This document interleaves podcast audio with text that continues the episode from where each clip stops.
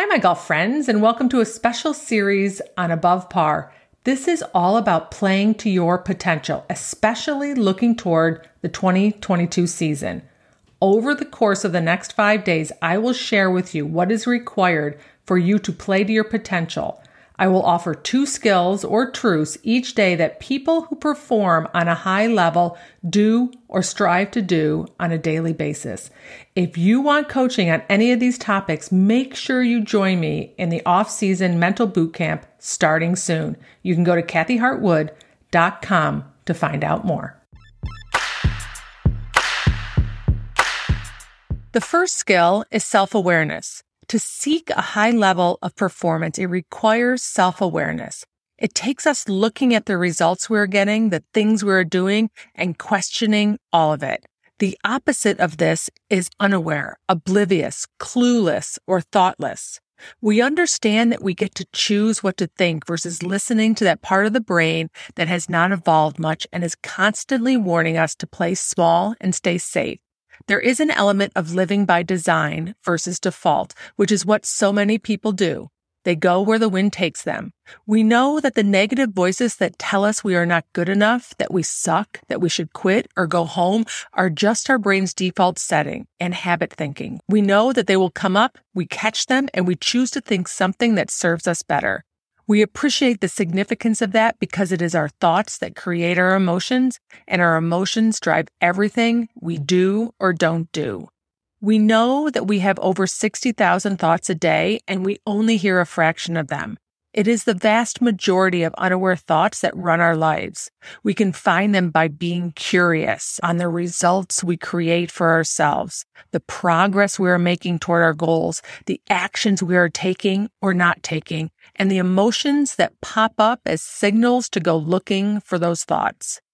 Being self aware requires us to look for thoughts that don't serve us, to pay attention to emotions that keep us from performing at our top level, and then get curious.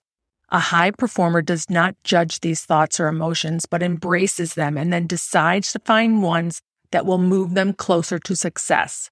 Self aware means you walk off the golf course more a scientist than a judge, looking for ways to learn versus closing the trunk on the day and hiding from an opportunity to grow. Now, let me put this into a relatable golf example. Most golfers walk off the course and focus on the bad shots, the bad score. They tell stories of how they messed up, could have done better if I hadn't three putted or hit it out of bounds or chunked it in the water. And as they tell the story, they feel crappier and more down. A self aware person looks at a specific event, takes a few moments to notice what happened. How were they feeling over the ball? Were they tight? Did they swing fast because they were nervous or anxious? And what were they thinking? If they pause long enough, they will notice the thoughts warning them that they could hit it in the water and make a big number. That was what was playing around in the background, hiding from view, but affecting the emotions and your ability to make your best swing. Left unnoticed or uninvestigated means you repeat this pattern over and over again. And then you know what happens? Your brain puts it on autopilot and offers up nervousness and anxiety at the sight of water. The only cure and the first step towards performing at your highest level is self awareness. Number two, defining success. High performers know that success and happiness have nothing to do with one another.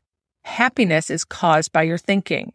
You can win and be happy. You can be miserable and win. The message we tell ourselves that if I can just play better, I'll be happy is a lie. Happiness is not caused by your handicap, your distance, your score, or your trophies. It is caused by your thinking. Winning cannot solve a happiness problem. It is important to define success for you. What does that look like and why is it important? If you want to win so that you can be happy, you are going about it the wrong way. Putting the pressure of your happiness on your performance makes performing well an insurmountable task. I know this from experience. Playing for living, all I wanted to do was play well so I could make money, usually enough to get me to the next tournament. If I could finish high enough on the money list, I would be happy. And while you may argue that, of course, I could be happy that I played well, it was that my overall happiness was tied to my success. I was miserable when I missed a cut or had a bad round, and I believed I needed to score well to be happy. And that pressure made it darn near impossible to play to my potential. What I didn't know is that success and happiness are not dependent on each other. And being able to separate the two is the best thing you can do for your performance. Happiness comes from your thinking, not from your score, your handicap, or your place in a tournament.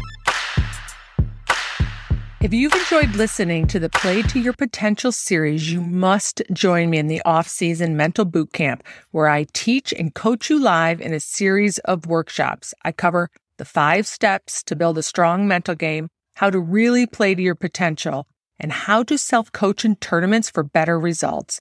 The first workshop is in January, but save a spot now and take advantage of a free bonus through the end of December. You can join us at kathyhartwade.com.